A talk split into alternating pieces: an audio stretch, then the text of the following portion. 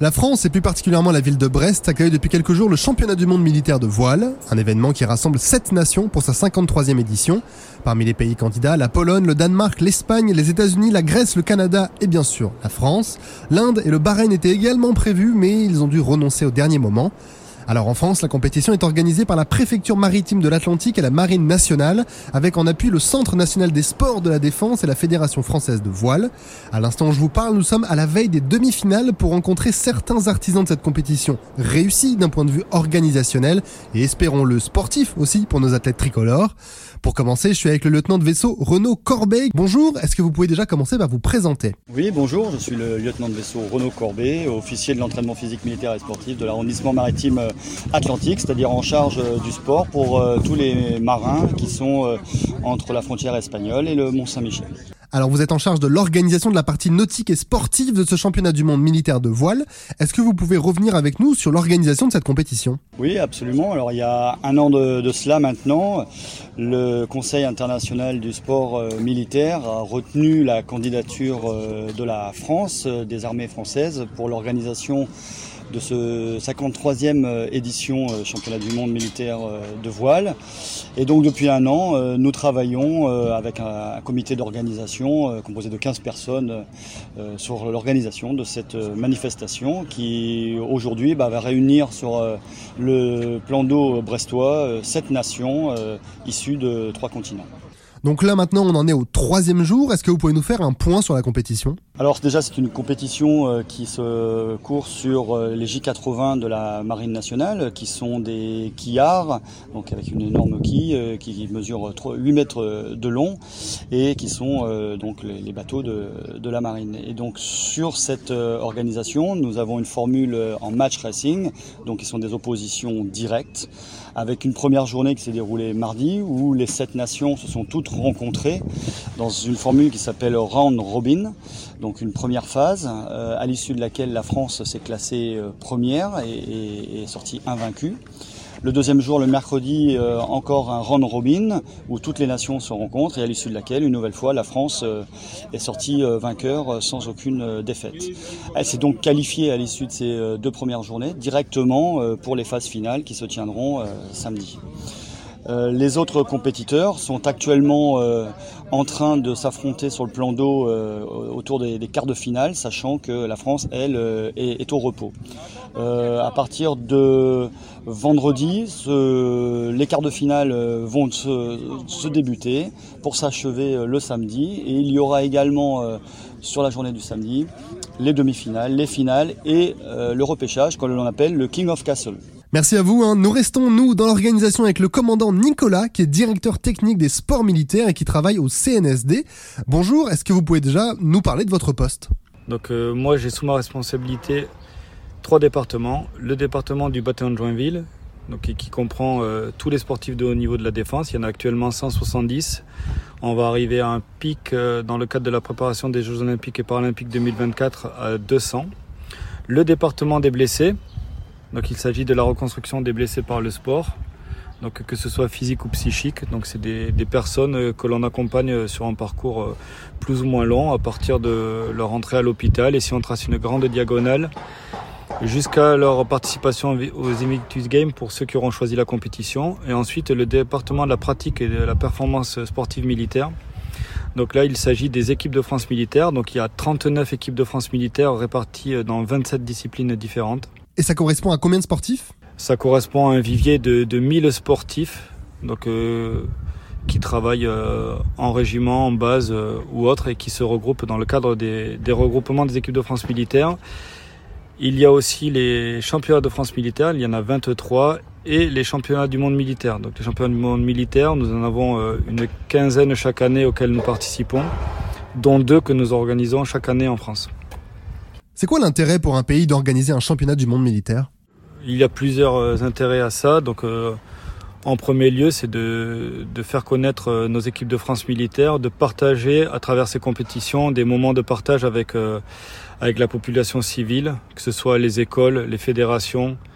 Voilà, c'est ce qu'on appelle le lien armée-nation. Ça, c'est un point qui est très important pour nous. Et ensuite, il y a aussi... Pour montrer la capacité organisationnelle de la France pour organiser de tels événements. Et enfin, parce que le fait d'organiser chez nous, ça nous permet de choisir aussi la discipline. Et il faut pas se leurrer, c'est quand même un enjeu sportif. Donc les compétitions que nous organisons en France, ce sont souvent celles dans lesquelles nos équipes sont le plus compétitives. Donc l'année dernière, par exemple, on a organisé les championnats du monde militaire de cyclisme et de judo, où la France a fini par remporter la quasi-totalité des titres mis en jeu. Et là, pour le championnat mondial de voile, c'est quoi les profils de l'équipage ? Donc le profil, il est assez similaire à ce qu'on retrouve dans les autres équipes de France militaire, c'est-à-dire qu'il y a 2 sportifs de haut niveau de la défense, donc qui font partie du bataillon de Joinville. Il y a un marin, donc qui travaille dans un sémaphore, donc toute l'année il travaille, et lorsqu'il y a les regroupements, il est détaché pour s'entraîner avec l'équipe de France militaire. Et ensuite on a un réserviste, donc c'est quelqu'un à fort potentiel qui a été décelé en lien avec la fédération, que nous avons recruté comme réserviste, qui participe à la compétition. Et pour lui, l'enjeu, c'est de prouver sa valeur, de confirmer son état d'esprit et peut-être un jour, à terme, intégrer le bataillon de Joinville. Merci mon commandant. Ces athlètes militaires ne sont pas seuls, ils sont bien encadrés. Et justement, pour en parler, allons à la rencontre de Pierre-Alexis. Bonjour, est-ce que tu peux déjà commencer par te présenter ? Je suis conseiller technique militaire pour le CNSD, en charge de l'équipe de France militaire voile. Et donc je suis également professeur à l'école navale. Et en quoi consiste ton poste ? Alors le poste de conseiller technique militaire consiste à la fois concevoir un plan de performance pour l'équipe de France, sélectionner aussi les membres de l'équipe de France en vue donc d'une échéance ou de plusieurs échéances pour l'année, et donc d'associer une préparation sportive pour arriver aux objectifs qui sont définis dans ce plan de performance. Et à côté de ça, effectivement, le rôle de conseiller a aussi un rôle de développement de la discipline au sein des armées, donc dans les 3 armées et la gendarmerie nationale, si c'est le cas, pour la voile, qui est aussi pratiquée par les gendarmes maritimes notamment. Et c'est quoi le planning ? Comment ça se passe pour une équipe militaire sur l'année ? Alors effectivement, le sport militaire est défini en lien avec le sport civil, je dirais, puisque la plupart des athlètes, des sportifs sont rattachés au bataillon de Joinville, au CNSD, mais aussi sont sportifs soit militaires d'active et aussi militaires réservistes. Et donc à ce titre-là, pour la plupart, on prépare des échéances sportives pour des championnats du monde, championnats d'Europe dans le civil. Et donc il est important d'associer en fait ce programme sportif avec le programme sportif militaire et d'arriver à coïncider les plannings pour notamment des équipages comme on peut retrouver sur le championnat du monde militaire actuel, où c'est une composition de 4 à bord. Donc c'est 4 sportifs qu'il faut rassembler pour constituer un équipage, préparer une échéance, donc faire des stages de regroupement et bien entendu donc les sélectionner, en l'occurrence pour le championnat du monde. Donc une sélection a été faite pour les 5 personnes de l'équipage, mais comment ils ont été choisis, basés sur quels critères ? Oui, alors les critères, bien évidemment, on prend en référence le support du championnat du monde militaire et aussi la discipline. Donc là, pour cette année, le support, c'est le J80, donc c'est un monotype habitable de 8 mètres. Et la discipline, c'est le match racing. Donc non, on a 2 systèmes en voile, c'est soit des régates en flotte, course en flotte, ou alors du duel 1 contre 1 du match racing. Donc en l'occurrence, c'est la discipline qui a été retenue pour 2022. Et donc à ce titre-là, on va sélectionner les compétiteurs, les sportifs, par rapport à leur bagage, leur expérience, à la fois sur ce support-là et à la fois dans la discipline. Donc il se trouve que dans l'équipage, Jean-Baptiste Bernard, donc, est quartier-note dans la marine nationale et donc est aussi sportif de haut niveau de la défense au sein du bataillon de Joinville et a déjà pratiqué le match racing en tant que barreur. Et Marie Rio, donc, qui est second maître dans la marine nationale et aussi sportif de haut niveau dans la défense, et également aussi a fait les Jeux Olympiques de Londres 2012 sur la discipline match racing. Donc, associé à ça, à cette, on va dire ce noyau de base, on a également donc le maître, Vincent Guillard, qui est lui militaire d'active et qui a beaucoup navigué sur le J80, donc il connaît bien le bateau, et le soldat Pierre Lawénan, qui également a pratiqué le match racing puisqu'il a fait la saison sportive dans le sport civil, notamment au championnat de France match racing, donc ils connaissent assez bien la discipline. Donc à la fin du troisième jour de compétition, où nous sommes maintenant, l'équipage français est en demi-finale. C'est quoi les points forts et les points faibles de l'équipage français ? Alors je dirais les points forts, déjà ils ont une très bonne détermination, une belle cohésion d'équipe, parce que aussi la constitution de l'équipage et de l'équipe en général, on se connaît déjà tous depuis 20 ans. Pour s'être côtoyés soit sur l'eau en adversaire ou soit en équipe, pour certains ensemble sur le même bateau. Donc déjà ça c'est une force, puisque l'équipe se connaît bien humainement parlant, et après effectivement, comme je l'ai développé tout à l'heure, la composition de l'équipe est vraiment fondée sur la connaissance de la discipline et la connaissance aussi du support technique, le bateau. Donc ça c'est un réel point fort, c'est vraiment deux réels points forts. Et après, effectivement, comme on dit, un équipage, c'est pas 2, 3, 4 personnes, mais la finalité, c'est que l'équipage constitue une personne en plus. C'est-à-dire, c'est ça la valeur ajoutée des personnes à bord. Et donc, c'est ce qui crée l'alchimie aussi à bord, c'est que le fonctionnement, c'est comme s'il y avait une autre personne à bord qui est là avec une position un peu plus stratégique, un peu plus de hauteur, et qui est capable, en fait, de donner un peu le flow à bord, et ça c'est aussi une valeur ajoutée.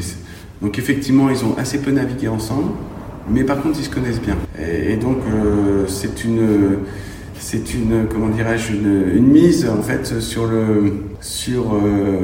l'objectif, et donc pour l'instant ça fonctionne bien, donc c'est très bénéfique. Je dirais les points faibles, pour le moment ils ont démontré qu'ils n'avaient pas trop de points faibles. Mais il n'empêche qu'une erreur dans le sport de haut niveau est toujours possible, donc que ce soit une petite erreur de manœuvre ou alors un mauvais choix décisionnel au niveau de la tactique. Donc voilà, donc je dirais ce qui est important, c'est d'avoir ce garde-fou-là pour à la fois maintenir cette entente d'équipage et mettre ces garde-fous-là pour éviter les petites erreurs, puisque souvent en sport de haut niveau en voile, celui qui perd ou celui qui gagne, c'est celui qui fait le moins d'erreurs. Merci Pierre-Alexis, on va justement aller voir les membres de l'équipage, et on va commencer avec le quartier maître de première classe, Jean-Baptiste. Bonjour Jean-Baptiste, est-ce que tu peux déjà te présenter ? Bonjour, je m'appelle Jean-Baptiste Bernard, je suis quartier maître de première classe. Je suis sportif de la Défense depuis 2016 et je rentre des championnats du monde de voile olympique. Des championnats du monde dont tu reviens avec un titre, puisque tu t'es imposé au Mexique. Alors justement, après ce titre, qu'est-ce que tu peux nous dire sur le championnat du monde militaire de voile ? La voile, c'est un sport complexe, et mon titre de champion du monde dans le civil, ça m'a apporté la concrétisation de mon savoir-faire, d'années de travail, et qu'aujourd'hui je peux mettre en pratique avec un équipage au championnat du monde militaire dans une autre discipline, mais qui reste quand même de la voile, c'est le match racing, donc un bateau contre un autre. Le titre que tu viens de remporter, toi tu étais seul, là tu es avec un équipage, c'est pas trop différent ? Effectivement, dans ma catégorie, je suis seul sur mon bateau. Donc j'ai souvent un discours interne, mais j'ai pas l'habitude d'expliquer ce que je fais à mes coéquipiers. Et donc là, on est à 4, donc ça à la fois ça sépare un peu les tâches. Donc ce que je fais tout seul d'habitude sur le bateau, là on le fait à 4. Donc chacun a un rôle à jouer dans la performance. Et donc c'est la difficulté pour moi, c'est d'arriver à exprimer ce que je leur demande et ce que j'attends d'eux. Et l'inverse est vrai, je suis obligé d'être à l'écoute. Mais dans le fond, c'est la même chose, on veut gagner, donc on met quasiment les mêmes ingrédients avec de la communication en plus pour arriver à une performance générale. Alors on est environ à la moitié alors que vous êtes en demi-finale. Dans quel état d'esprit vous abordez la suite de la compétition ? Donc effectivement on est en demi-finale, donc on a quasiment passé la phase la plus facile du championnat. Maintenant il faut concrétiser, on a eu 100% de victoire, donc c'est encourageant. On avait surtout besoin de se roder, donc c'était l'occasion pour nous, ces 2 journées de navigation, d'être, de faire fusion entre nous dans l'équipage. On a vu des défauts, on a vu des qualités, on essaie de gommer gentiment les défauts, et l'objectif c'est d'arriver à un jeu quasi parfait pour la finale. Mais bien sûr, dès demain il va falloir se qualifier et gagner la demi-finale pour aller en finale ensuite et gagner la finale. Et tu nous disais tout à l'heure que tu faisais partie du bataillon de Joinville. Il t'apporte quoi au quotidien ce bataillon ? C'est une aide financière d'abord, c'est une cohésion avec d'autres sportifs, ça amène une autre vision, ça emmène une stabilité, parce que sur le long terme, on sait qu'on peut compter sur la Marine nationale et puis sur l'armée en général avec le bataillon de Joinville. Et voilà, c'est déjà beaucoup dans un sport amateur où on cherche des financements et du soutien en permanence. Donc c'est beaucoup de stabilité. Merci Jean-Baptiste. Nous, on va continuer notre tour d'horizon avec quelques-uns de tes partenaires. Et justement, voici Pierre qui est à bord. Pourtant, il fait partie de la réserve de l'armée de terre. Bonjour Pierre, est-ce que tu peux te présenter ? J'ai 34 ans et je suis réserviste dans l'armée de terre. Alors toi, tu as signé un contrat de réserve avec l'armée de terre. Pourquoi ? Alors le but premier, c'est de participer au mondial militaire et de représenter... notre pays, l'armée de terre, sur cette belle compétition, de me joindre à une équipe et d'essayer d'apporter mon vécu sur la discipline et sur le bateau, le support, qui est un bateau de 8 mètres que je connais bien. Donc c'est une première étape. Et c'est donc ton premier championnat avec l'équipe de France militaire, le premier d'une longue série ?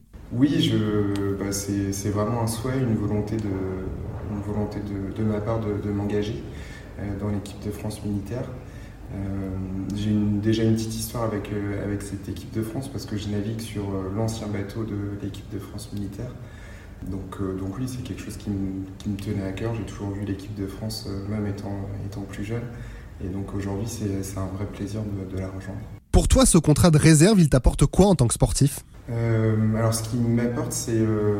la possibilité de naviguer avec des personnes que je connaissais, mais avec lesquelles je n'avais pas encore eu l'occasion de naviguer.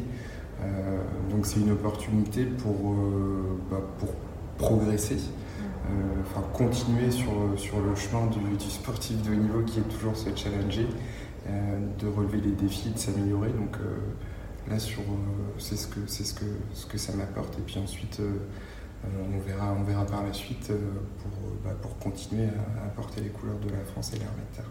Alors, c'est la première fois que vous naviguez tous ensemble. Comment vous avez appréhendé cette première collaboration ? Oui, alors c'est la première fois. Et c'est un peu une particularité dans notre sport, c'est qu'il faut sans cesse s'adapter et se mettre tout de suite en musique. Donc... déjà, on s'est entraîné avant la compétition. On a fait un stage de 4 jours où on a essayé, même si on n'était pas au complet, de mettre un mode de fonctionnement à bord. Et puis ensuite, l'objectif, c'est d'écouter chacun et de se coordonner, tout simplement. Donc, c'est un vrai challenge, mais c'est quelque chose auquel on est habitué et auquel il faut se préparer. Et donc, pour revenir un petit peu sur toi, c'est quoi la suite pour toi avec ton statut de réserviste ? Alors, la suite, moi, j'aimerais m'engager sur d'autres compétitions. Le programme n'est pas encore défini. Donc, pour l'instant, l'idée, c'est de conclure parce qu'on est on vient de gagner la première phase de la compétition, ce qui est très bien, mais l'idée, c'est bien d'aller au bout. Au bout de cette régate-là et de la remporter. Donc on va déjà se concentrer sur ce premier objectif, qui est un objectif assez noble et ambitieux. Et puis ensuite, dans mes valeurs, je suis toujours prêt à m'engager, donc je m'engagerai avec grand plaisir. Merci Pierre. Alors vous vous en doutez, sur ce bateau de compétition, il y a les titulaires comme Jean-Baptiste, mais aussi des remplaçants qui sont prêts à prendre la barre en cas de pépin. C'est le cas de Caroline, de l'armée de l'air et de l'espace. Bonjour Caroline, est-ce que tu peux te présenter ? Oui, bonjour, je suis la capitaine Caroline. Je suis militaire d'active dans l'armée de l'air depuis 8 ans maintenant et je suis officier en charge des télécommunications. Je travaille actuellement sur le programme Reaper, le drone de l'armée de l'air, et sur le programme du drone mal européen. Donc tu fais partie de l'équipe militaire de voile. Est-ce que tu peux nous présenter un petit peu ce statut de sportif militaire qui est finalement pas commun ? Oui, le but c'est de représenter les armées et donc pour moi l'armée de l'air et de l'espace... Au niveau du sport, c'est quand même quelque chose qui fait partie inhérente de notre statut de militaire. C'est quelque chose que l'on pratique à la fois pour se maintenir en forme, mais aussi pour représenter nos armées. Et c'est une fierté de pouvoir le faire à travers le sport que moi je pratique depuis des années, la voile. Donc ici, je suis là principalement en tant que remplaçante. Le but étant de pouvoir pallier à tout problème dans l'équipage à n'importe quel moment. Et en parallèle, je les aide sur des questions logistiques pendant la semaine pour que, tant qu'ils soient à bord, ils aient l'esprit libre. Et puis voilà, ça se passe bien pour l'instant. Je suis contente que l'armée de l'air et l'espace soient aussi représentées sur un sport qui n'est peut-être pas associé à cette armée naturellement. Et c'est quoi ton quotidien en tant que militaire et sportif? Comment les armées te permettent de t'entraîner, par exemple? Donc moi, mon travail principal, c'est quand même d'être militaire tous les jours. J'ai pas un statut de sportif de haut niveau à proprement parler. Donc j'utilise les créneaux de sport habituels qu'on a dans la semaine. Et c'est vrai que je m'entraîne pas mal à côté, que ce soit le matin ou le soir. Et puis le week-end, je continue à pratiquer la voile en loisir personnel. Ça me sert aussi d'entraînement. Mais j'ai eu la chance d'être libérée à la fois pour le stage de préparation et puis pour la compétition par mes chefs qui m'ont encouragé sans problème à venir et à représenter l'armée de l'air et de l'espace sur ce championnat. Dans l'équipage, il y a des sportifs de haut niveau, des militaires d'active et de réserve. Comment ça se passe l'entente dans ce championnat? Alors on a la chance qu'on se connaît tous finalement de la voile civile. On s'est tous croisés à un moment ou à un autre, donc ça facilite aussi la coordination et la coopération. Mais ce qui est très intéressant, c'est qu'on arrive à échanger sur nos expériences. On a tous des expériences différentes, que ce soit dans l'armée ou dans le sport civil. Et finalement, c'est très enrichissant de pouvoir échanger là-dessus. Je découvre le milieu de la marine, maintenant on va pouvoir découvrir le milieu de l'armée de terre. Et c'est toujours des expériences très enrichissantes. J'ai eu la chance de partir en OPEX, en interarmée. Et c'est vrai que c'est toujours des moments où on apprend beaucoup des autres et des choses qui nous servent forcément après dans notre vie, que ce soit au niveau professionnel ou civil. Je pense que la richesse de nos profils, c'est une force, surtout sur des championnats comme ça.